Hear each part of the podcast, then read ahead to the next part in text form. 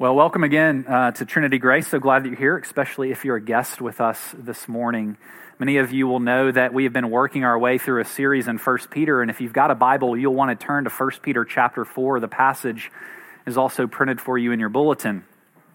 And we're going to be looking at this letter that Peter wrote to a group of churches in modern day Turkey up until the Advent season here at Trinity Grace, up until the first Sunday in December, when we'll turn our attention to celebrating the Christmas season together.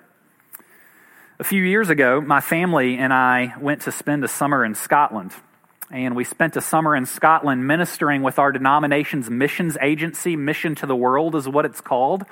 And we spent our days in Scotland basically working there alongside the Free Church of Scotland, which is a sister denomination to our denomination. And we spent our days there helping them put on children's Bible clubs in different cities throughout Scotland I had the opportunity to give some tired pastors there a break and preach for them from time to time. We hosted events throughout the cities that we were in in an effort to reach those different communities that we were living in at the time.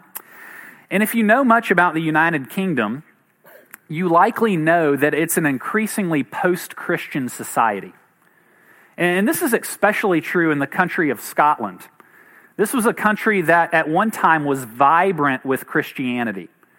Uh, giving us uh, the great tradition of Presbyterianism that we're a part of today and Reformed uh, faith, Reformed theology.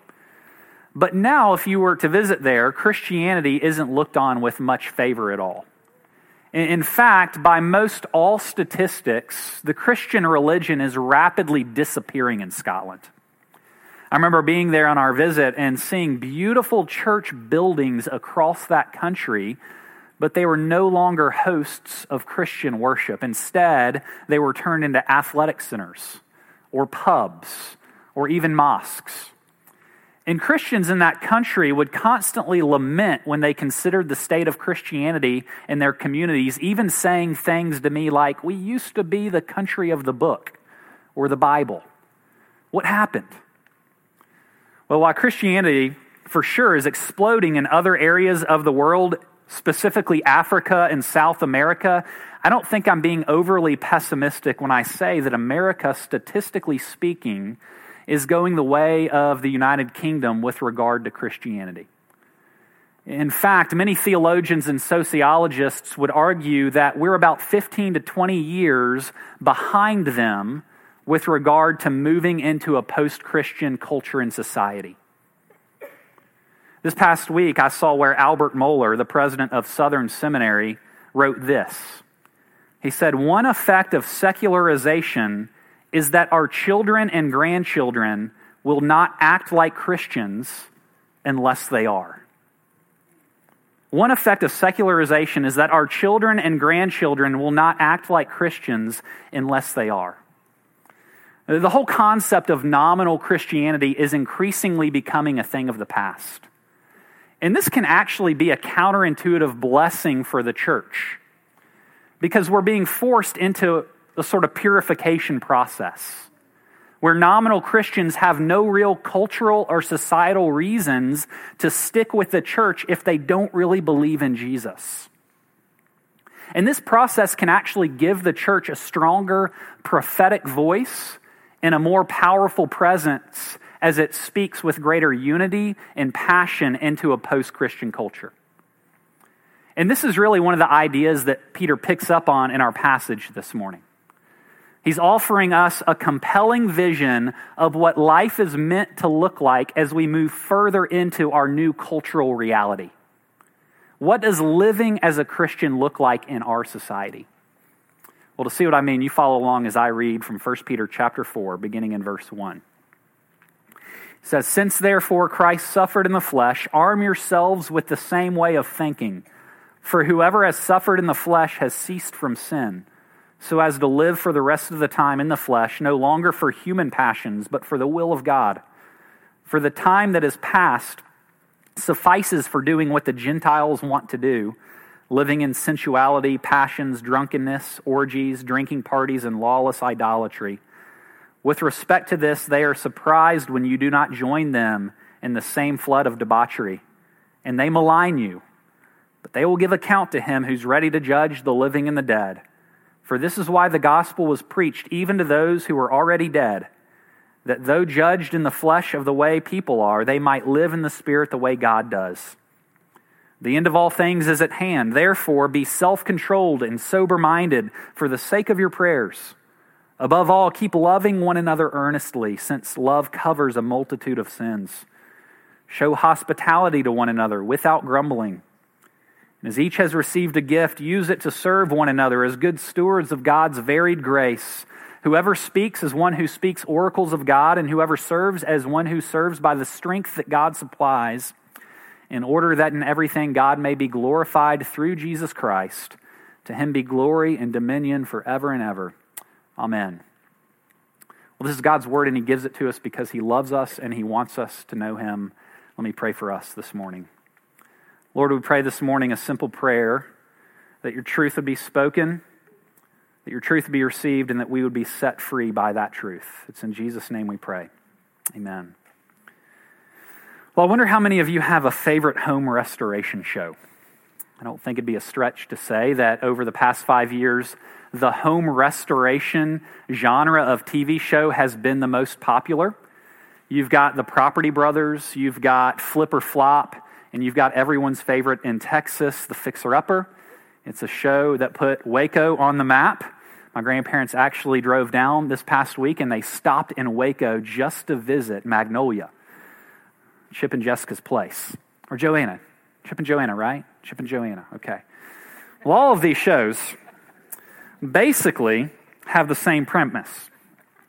You got an old, rundown, outdated, beat up house, and it's purchased, and it's transformed and restored into a new, functional, beautiful space. And the climax of every one of these shows always happens towards the end of the show, and it's really the best part. It's when the audience is finally allowed to see the reveal. It's the reveal. And it's at this point in the show where you're taken through all the before and after pictures of the house. You see what once was on one hand, and you get a chance to see the complete transformation and restoration that's happened on the other. And it's really captivating to see. It's pretty exciting when they reveal this restoration that's taken place. And as we look at our passage this morning, this idea of transformation and restoration is really one of the main themes that Peter touches on. He's highlighting what followers of Jesus look like by talking about transformation and restoration, by talking about the restoration that has taken place in our lives because of Jesus. As we read verses 1 through 11, it almost reads like a before and after picture. We see what we once were in the first few verses, and then Peter paints a picture in verses 7 through 11 of what a new, restored you looks like. And as we pick back up in Peter's letter, he's just encouraged his readers at the end of chapter 3 with Christ's triumphant vindication. He talks about how Jesus has come to defeat evil and to defeat death through his resurrection. And now Jesus, as we speak, is sitting and reigning at God's right hand.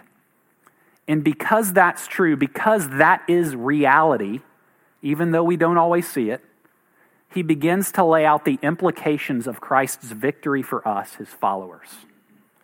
And what we see from verses 1 through 11 is that Jesus has ushered in the possibility of a new life for those who trust in him. Because of Christ's victory, because of his resurrection, the process of cosmic restoration has begun. And we can get true, real tastes of that restoration even in our lives now today. In fact, you could say that the resurrection of Jesus is God's down payment on restoration, uh, assuring us that God really loves us. His resurrection is screaming to us that He really wants to set us free and to bring new life to us. I wonder if, given the chance, where you would want to see this resurrection power in your life this morning. What areas of your life would you like to experience more freedom and restoration in? Maybe you'd like to see restoration relationally. And there are some relationships in your life that seem dead and beyond the point of being salvaged, and you've just grown apathetic and you're not sure that they'll ever be what they once were. Maybe you'd like to see restoration in your marriage. It's not the kind of marriage that you once dreamed of, and often it just seems like you're barely making it kind of coexisting with one another. Maybe you'd like to see restoration in your vocation, your profession. You're bored and unmotivated. You've lost the passion that you once had in your work, and you wonder if it'll ever come back, if you'll ever be excited to wake up and head to the office or head back into the kitchen and, and be working at home. Maybe you'd like to see restoration in your sexuality. You're tired of constantly fighting and falling under the same temptations over and over and over again. In our passage this morning, Peter wants to give us a taste of what this restoration looks like as we follow Jesus. He paints a before and after picture for us, showing us what our old life once was and giving us a vision for what our new life in Christ could be. But oftentimes, you and I remain resistant to what God wants to give us, to this restoration that He offers. Mark Buchanan, in his book entitled The Rest of God, talks specifically about this restoration that Jesus offers, and he says this A curious thing about restoration is that it doesn't need doing. Strictly speaking, life carries on without it. Restoration is an invasion. It's fixing something that's broken, but broken so long that it's almost mended. We have the ability to adapt to our misfortunes, to make all the necessary adjustments. Restoration meddles with what we've learned to live with. We often accept the broken parts of our lives. We teach ourselves tricks to bypass it, to contain it, to utilize it even. We build our lives around not being whole. But Jesus comes, and by his resurrection, he offers us wholeness. He offers us a different path. He wants to bring that to you this morning.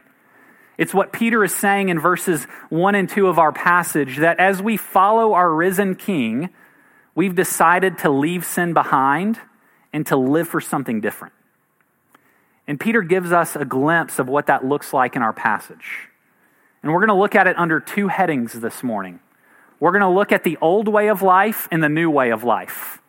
Or, in other words, we're going to look at the before picture and the after picture of a follower of Jesus. So let's start by taking a look at the before. Let's spend some time seeing how Peter describes our old way of life. Peter begins showing us what our old way of life looked like in verse 3. And he's encouraging us to give up our old way of doing life, to put away sin. It's what Peter is saying in verse 3 when he says, The time that is past suffices for doing what the Gentiles or those who don't believe in God want to do. He's saying, We've had enough of that life. You've tried it, and it's left you empty. And then he goes on to list some of the things that characterize this old way of life. He says sensuality, unchecked passions, drunkenness, orgies, drinking parties, lawless idolatry. Basically, Peter is painting a, broad picture of life here where you simply do what feels good a life where you are your own authority, a life that's focused on yourself. Peter's saying, be done with that. You have had enough of that to last a lifetime. The old way of life actually comes and it violates the image of God inside each one of us. This way of life vandalizes the good things that God wants for us. I love how C.S. Lewis puts it when thinking about how this way of life works against what God wants to offer us. It's printed for you at the beginning of your bulletin. He says this We poison the wine that God decants into us. We murder a melody that He would play with us as the instrument. We caricature the self portrait that He would paint. Peter is calling us here to stop cheapening life, to refuse to settle for lesser things and to leave our old way of life. And when you leave this life behind, Peter continues, the life that can't satisfy, those who remain behind, those who don't follow you into this new way of life that Jesus is inviting us into, they're going to be surprised that you don't join them anymore. And then they may begin to feel that your new behavior is implicitly judging their way of life. They won't like being around you too much. They'll say, Come on, loosen up. What happened? Live a little. And they begin to grow angry, and Peter says they'll malign you. But we're called to leave that in God's hands, Peter says in our passage. And Paul reminded the Corinthians that we shouldn't be surprised at this. Remember, in Corinthians, he said, We're a fragrance or aroma of life to some and an aroma of death to others. I love how this plays out in my own life. Oftentimes, I play golf sometimes, and normally I try to go and get paired with two or three other people, other golfers, and it's just people that you meet randomly at the golf course. And we normally get through a few holes, and sometimes when you play golf, some four letter words are oftentimes used. I don't use those words, but the people I play with do. Anyway, after three or four or five, six holes, sometimes making the turn, they ask, What do you do for a living? And I get the opportunity to tell them I'm a pastor. And all of a sudden, their language completely changes. And they're minding their P's and Q's on the golf course, sometimes asking me to pray for them at the end of the round or even between shots. But this life that we're leaving behind, it's a life that doesn't bring the satisfaction that our souls crave. It's a life that leaves us more and more empty. It's a life that leads to death ultimately one day, but even now, death in small ways in the here and now. There's a great story about a rabbi and a young disciple who were one day sitting under the shade of a large oak tree, and the student was seeking the help from this rabbi because he was coming to realize that he was so unfaithful in his life. This student had a desire to follow God on one hand, but on the other hand, he found that he was constantly looking to other sources of satisfaction, even to his own shame. And so, with that, the rabbi says this My son, listen to the story I'm about to tell you. Long ago, a skylark flew above the parched and desolate ground of the desert. Times were hard for all living things, and worms were not easy to come by for a creature of the air. Even so, the skylark sang a winsome song day after day as he sought his daily portion. And as each day passed, the difficulty in finding food grew more extreme, and in his hunger, he began to grow restless, and in his restlessness, he forgot how to sing. One day, the skylark heard an unfamiliar voice. It was the voice of a traveling peddler. And the skylark couldn't believe what the peddler seemed to be selling. Worms, worms, mouth-watering worms, cried the peddler. Come right up and get your delicious worms today. Incredulous at this sudden good fortune, the skylark hopped closer and the peddler drew near. Worms today, two worms for one feather, said the peddler. And at the mention of worms, the skylark felt a pang of hunger, and suddenly he understood. My feathers are many, thought the skylark, imagining the tastes of the worms in his beak. Surely I will not miss just two small feathers. So, unable to resist any longer, the skylark plucked two of the smallest feathers and surrendered them to the peddler, who, unbeknownst to the skylark, was the unholy one in disguise. Well, as promised, the skylark had his choice of the fattest, juiciest worms he had ever seen, and all without needing to dig and claw in the unyielding ground. So the skylark took hold of four glistening worms and swallowed them. Such small sacrifice, yet such great reward, the skylark told himself. Two small feathers is of no concern to me. So, with his stomach full, the skylark stepped from his high perch and began to soar. And as he did, he began to sing once again. The next day, the skylark swooped and sang until he met the nefarious peddler once again. And just as before, the peddler offered two worms for one feather. So the skylark feasted on the luscious worms until he had his fill. So it went day after day. Times were hard for all living things, and worms were not easy to come by for creatures of the air. One day, after finishing the worms, the skylark attempted to take flight, and instead of soaring, he plummeted to the ground with a thud. Stunned but grateful to be alive, the skylark realized he had no more feathers. Of course, he could no longer fly. The rabbi paused for so long that the disciple thought the story was over. He responded to this teacher by saying he would ponder the meaning of the story. But the rabbi said the story continues, and sitting down, he started again. Once the skylark realized he had given up his feathers and could not fly, he came to his senses said the rabbi. Desperate, he hopped and stumbled through the desert gathering worms. A small one here, a small one there, and after several days of striving and toil, he had a small pile of worms and returned to the peddler. Here are enough worms to exchange for my feathers. I need them back. The devil, however, just laughed and said, You can't get your feathers back. You got your worms, and I've got your feathers. After all, a deal's a deal. And with that, he disappeared into thin air. And as the rabbi finished speaking, the young apprentice noticed a tear running down his teacher's cheek and said, Rabbi, why the tear? He said, The heart of God breaks when we give away our feathers for worms, but even more, his heart breaks when we try to buy our feathers back, for only God can restore our feathers. Because we engage in the old patterns of life, we're giving up parts of ourself for quick shots of satisfaction that cannot last. And by so doing, we're actually you losing parts of our humanity. We lose our ability to do what we were created to do. And so, in this first half of the passage, Peter is highlighting behaviors and desires in our lives that actually make us less human, that vandalize the image of God that is inside each one of us. These are practices in life that harm us and harm other people around us. And that's the old way of life that Peter highlights for us. It's, it's the before picture of a follower of Jesus. And in verse 7, Peter turns and gives us a picture of our new life in Christ. It's the after picture. Peter launches into this description of our new life with a motivation when he says in verse 7 the end of all things is at hand. The end of all things began with Christ's resurrection from the grave. Jesus is presently reigning at God's right hand. Jesus will one day soon return to set all things right and to finish what he started on the cross and with his resurrection. And we're going somewhere. It's the story the Bible tells. And Peter's saying we're living in the last days, and so we need to use that as a motivation to grab onto this new life that Jesus has purchased for us. Instead of drunkenness, we're called to sobriety. Instead of lust and passion, we're called to earnest love. Instead of orgies, we're called to practice hospitality. Instead of exploiting others, we're called to serve others. And this is the life that we're moving towards. It's a vision for followers of Jesus. And it's so important for us to hear these words from Peter because I want you to hear this this morning.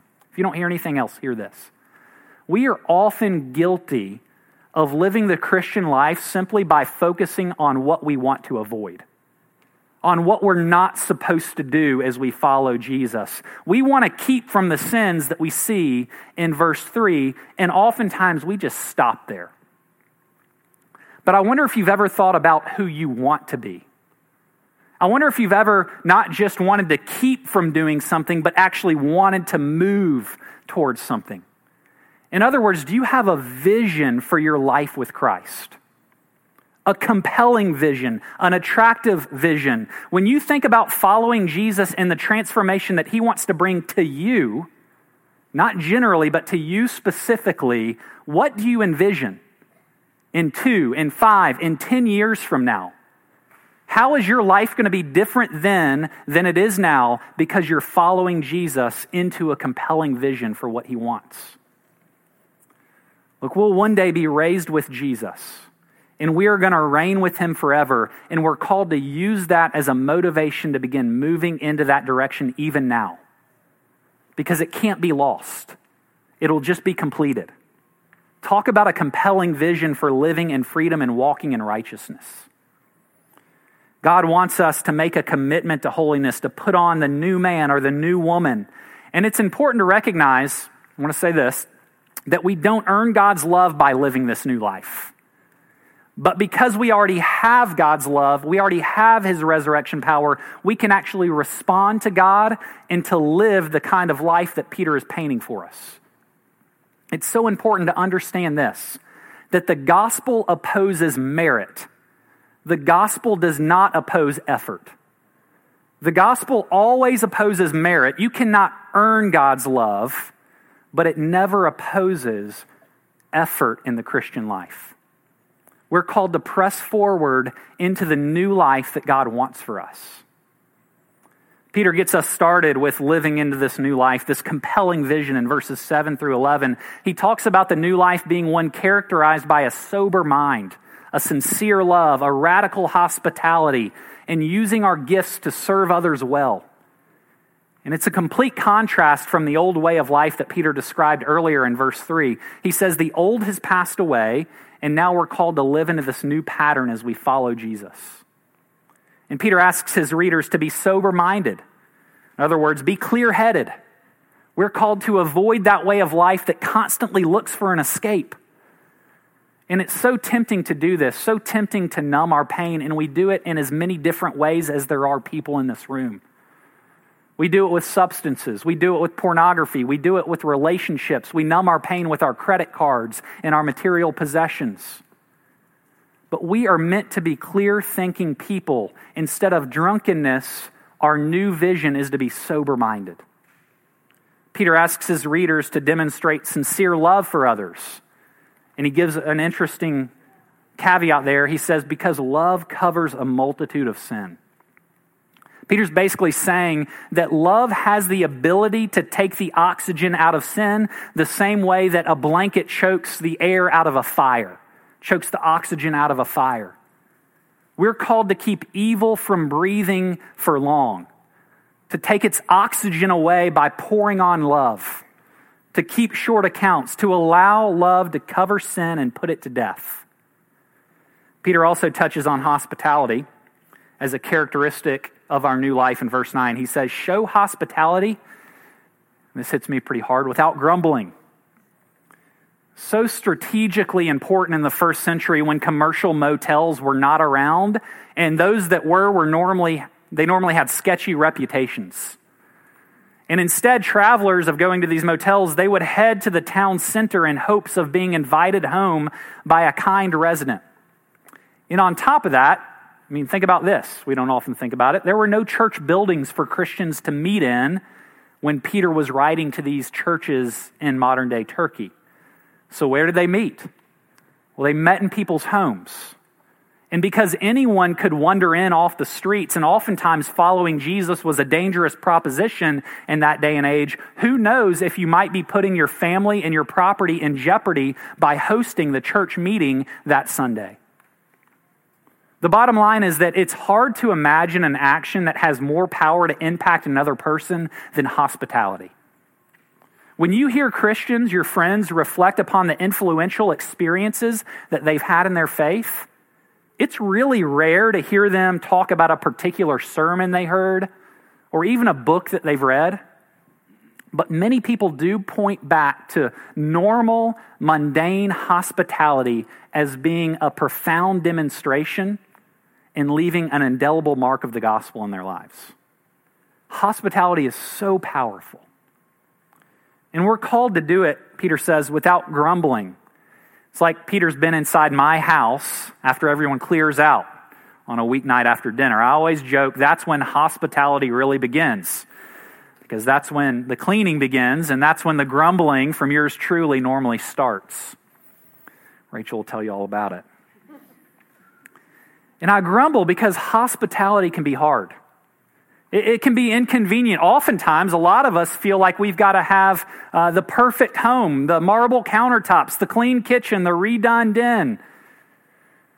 And we pull away from this Christian practice because we feel like we're not enough. But Peter is inviting us back into hospitality as this new way of life, to share others with, with others what we've been stewarded with, to give them a taste of God's love.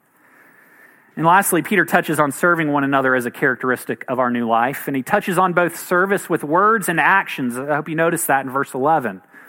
We're meant to build others up with gifts that God has given us. If you're articulate, you can bless others with your words. If you like to be behind the scenes, there's lots of ways you can bless others with your actions. And this is the new life that God is inviting us into this morning. And it's also that Jesus might receive glory and honor by our lives now and for all eternity.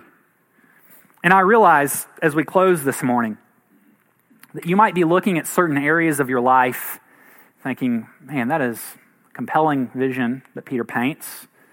I really would love for that to be true of me, but there's no hope. We look at certain areas of our life and we've given up on the idea of restoration in a lot of ways. I don't know where that is for you. I know where it is for me. Those places where I've given up in a sense. We're not sure that this new life that Jesus offers us is for us. And we've got the ability, I know this because I know myself, to be more cynical about ourselves than we are about anyone else. To be more hopeless about our own hearts than we are about any other hearts that we come into contact with. But here's the truth when God looks at you, He is never cynical about you or the new life that He wants to bring to you. And we have a choice on offer this morning. We can live according to our old lives, or we can move into this new way of life that Jesus offers, and we'll stumble and we'll fall and we'll take two steps forward and one step back. But only one of these choices is going to satisfy us. Only one of these choices will ultimately bring life and contentment and wholeness. And Peter is inviting us to find that life in Jesus. In the Chronicles of Narnia by C.S. Lewis, there's a part in the story, you've likely heard this before, where Jill finds herself by a river with hopes of finding a drink in order to quench her thirst and to find refreshment. But she encounters a problem when she comes to this river. She, she encounters a problem in her quest for this water. She finds Aslan standing there, the lion by the river, and she's afraid. And she begins to back away in search of a different source of fulfillment to quench her thirst when the lion, who represents Jesus in these stories, says this Are you not thirsty? said the lion. I'm dying of thirst, said Jill. Then drink, said the lion. May I, could I? Would you mind going away while I do? said Jill. The lion answered this only by a look and a very low growl. And as Jill gazed at its motionless bulk, she realized that she might as well have asked the whole mountain to move aside for her convenience. But the delicious rippling noise of the stream was driving her nearly frantic. Will you promise not to do anything to me if I do come? said Jill. I make no promise, said the lion. But Jill was so thirsty now that without noticing it, she had come a step nearer. Do you eat girls? she asked. I've swallowed up girls and boys, women and men, kings, emperors, cities, and realms, said the lion. It didn't say this as if it were boasting, nor as if it were sorry, nor as if it were angry. It just said it. I dare not come and drink, said Jill. Then you'll die of thirst, said the lion. Oh dear, said Jill, coming another step near. I suppose I must go and look for another stream then. To which the lion replied, There is no other stream. Well, Jesus is inviting us this morning to life. He's inviting us to a resurrection life. He's inviting us to something that can be ours because of what he has done on our behalf. Let me pray for us this morning. Lord, we thank you so much for your love and care in our lives. We thank you for the way that you invite us into a new way of life, a life that you have purchased for us by your life, death, and resurrection. And we pray that as we come to embrace you more deeply, that you would help us to experience small tastes of life even now as we live here on a daily basis. Looking forward to the day when you will one day fully and finally bring us the life that we all crave and satisfy our souls completely. It's in Jesus' name we pray. Amen.